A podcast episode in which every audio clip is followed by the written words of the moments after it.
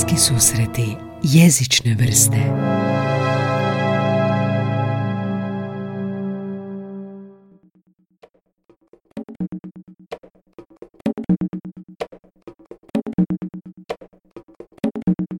Postoji legenda o Mojsiju i mucanju.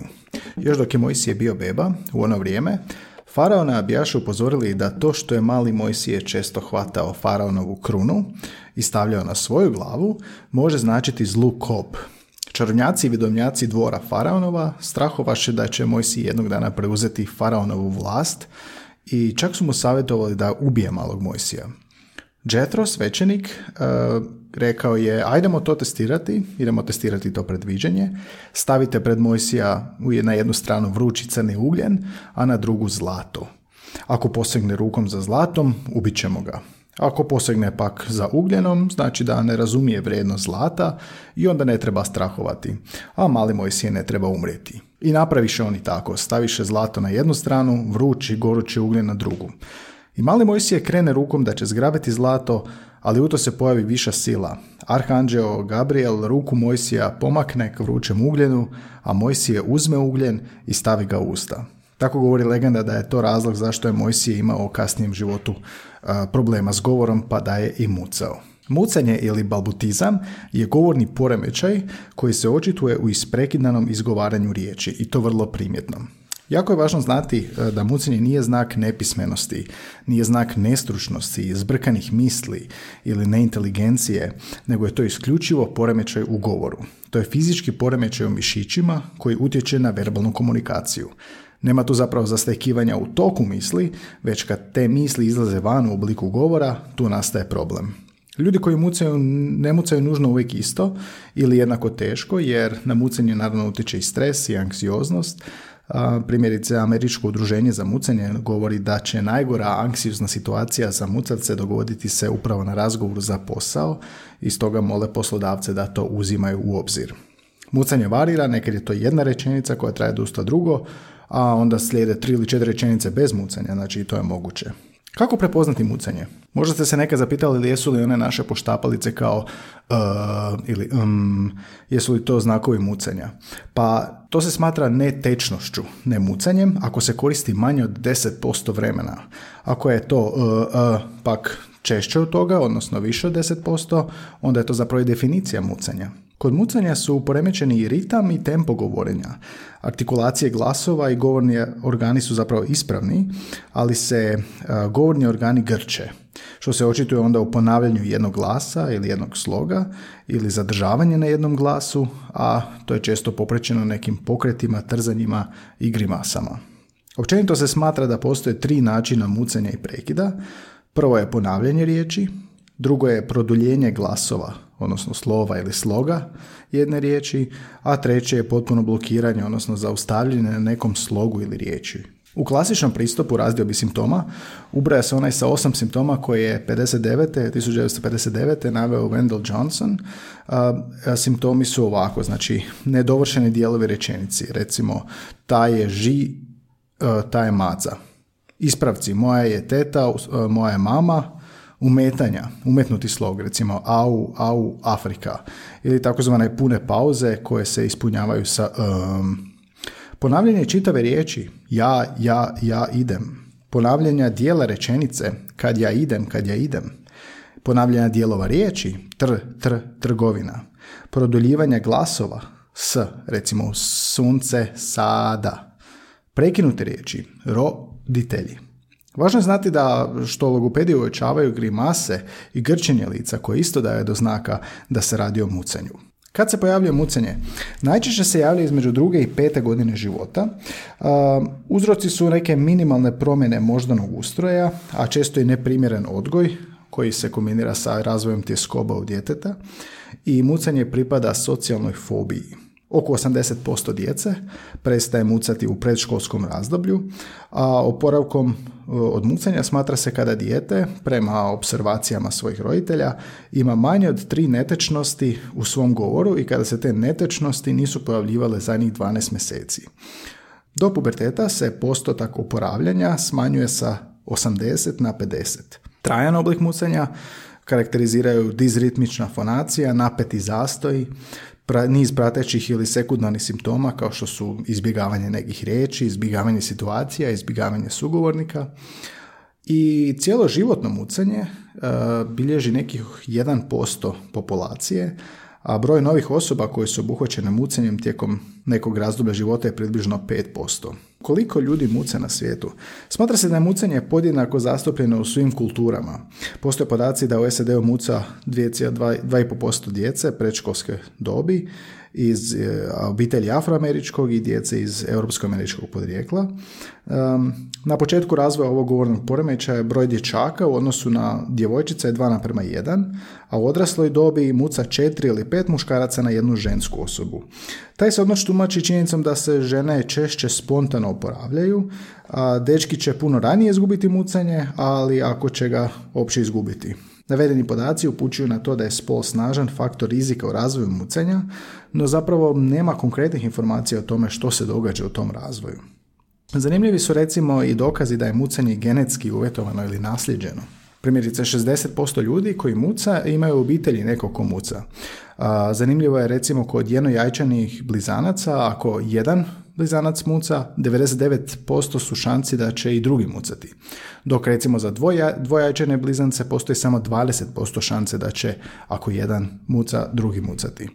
Pa zato se misli da ima genetske povezanosti.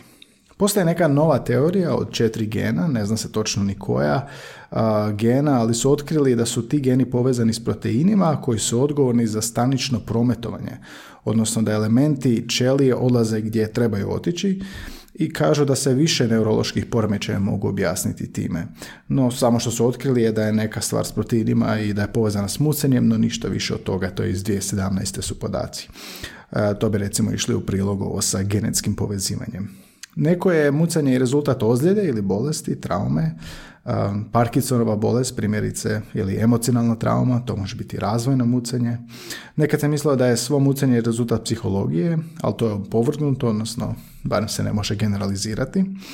Um, kako se savladava uh, terapija? Pa postoji nekoliko raznih terapija. Logopedska pomoć se sastoji u vježbanju govornih organa. Jel? Uh, psihoterapijska ima cilj ukloniti da je nesvjesne konflikte ili tjeskobu, ispraviti odnose između djeteta i okoline, poglavito roditelja.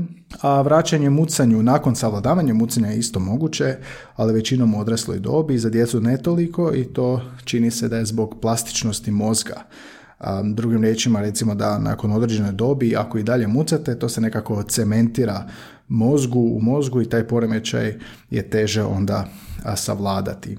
Što ne raditi kad pričate s mucavcem? Jedan bloger, Danny Litwalk, piše o svojim iskustvima u članku koji naziva Prepoznajem i prihvaćam svoje mucenje i govori o tom negativnom utjecaju kroz život koje je imalo na njega, Prvi korak koji spominje ka savladavanju je prihvaćanje da mucaš i to zaista je i veliki korak. On kaže ovo sam ja, ovako ja govorim, ako se ne možete vi nositi s tim, nemojte pričati sa mnom. Na jednom drugom blogu imamo jedan drugi slučaj gdje osoba koja muca prilikom upoznavanja u školi gdje su se onako svi morali predstaviti odakle si tko si, kak se zoveš, osoba je radi rekla ne znam odakle sam, nego da kaže zapravo odakle se da se uspusti u neki razgovor, sve radi tog nekog izbjegavanja. Nije htjela pokazati da muca. Znači, ljudi se različito nose s tim, naravno. Postoji dosta preporuka o tome što raditi kada dijete muca, djetetu dati dovoljno vremena, ne izbjegavati kontakt očima, davati strpljenje, jer dijete se inače može povući, može odbiti govoriti. Ideja je da se mucanje može trajno zacementirati u mozgu ako se na neki način krivo postupa. Ne, ne treba govoriti djetetu i polako jer se onda dijete može osjetiti kao da nešto ne valja i da će sporije biti ispravno što ne mora biti nužno tako. I kažu da kad i dijete muca zna biti jer brzo želi prenijeti informacije koje je naučilo jer tako svi pričaju, jer tako čuje da svi pričaju pa onda je savjet da umjesto govorite djetetu da priča sporije, da svi pričate sporije u okruženju djeteta, da svi malo smirenije, sporije prenosimo ideje. Modelirati vlastiti govor kako bi onda i govor djeteta zapravo to zrcalio. Savjet je kad dijete koje muca priča, usredotočiti se na ono što govore, na sadržaj, što ima smisla, slušati priču, odgovarati na priču, ne govoriti djetetu da prvo pomisle na cijelu rečenicu pa onda izgovaraju, to nema smisla. A ključni je savjet je biti iskreni prema djetetu, ne mu lagati, govoriti ma nije to ništa, ne mucaš, prođi će to, to je normalno, nego biti iskren sa djetetom. Ovi savjeti su i onako korisni, logični, da se primijeniti na neke druge aspekte komuniciranja. Um, Lijekove za mucanje baš i nema, postoje neki eksperimentalni lijekovi kao nešto što je tipa kao onaj slušni aparat, djeluje na neku foru da se sluša govornik bolje dok priča, pušta se na neki mikrofon, isto tako kod ušiju, pa je ideja da ako se čuješ kako pričaš kroz neki zvučnik, primjerice kao što ja sad sebe slušam dok pričam i snimam ovo, da ta nekva jeka, odnosno drugačiji glas drži mucavca na nekoj tečnosti. E, pjevanje navodno pomaže i smanjuje utjecaj.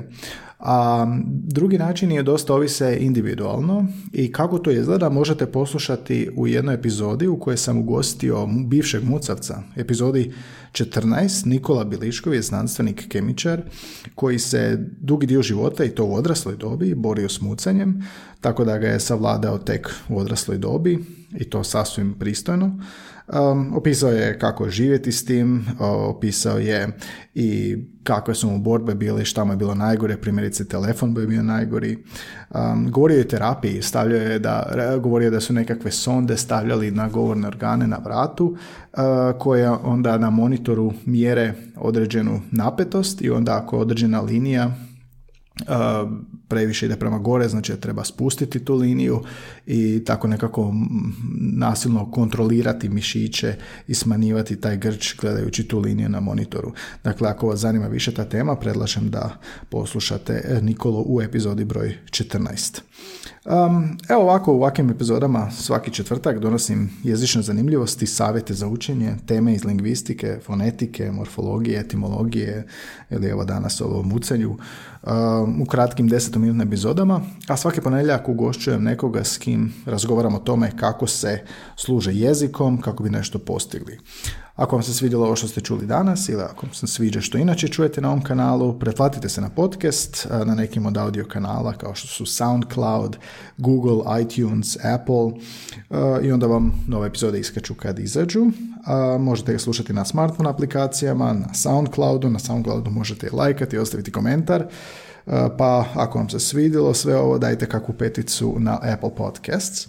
Na društvenim mrežama je podcast, na Twitteru, Facebooku, Instagramu, na Instagramu nekako najaktivniji. Možete se uključiti u rasprave, vidjeti najave gostiju i slično. Bacite uho na dosadašnjih gosti, bacite uho na dosadašnje goste, njih 80. Ponedjeljkom i četvrtkom nove epizode, pa tako idući ponedjeljak, slušajte svjetske prvake u debati. Slušali ste bliske susrete i jezične vrste, ja sam moderator Gaj Tomaš, a mi se slušamo opet.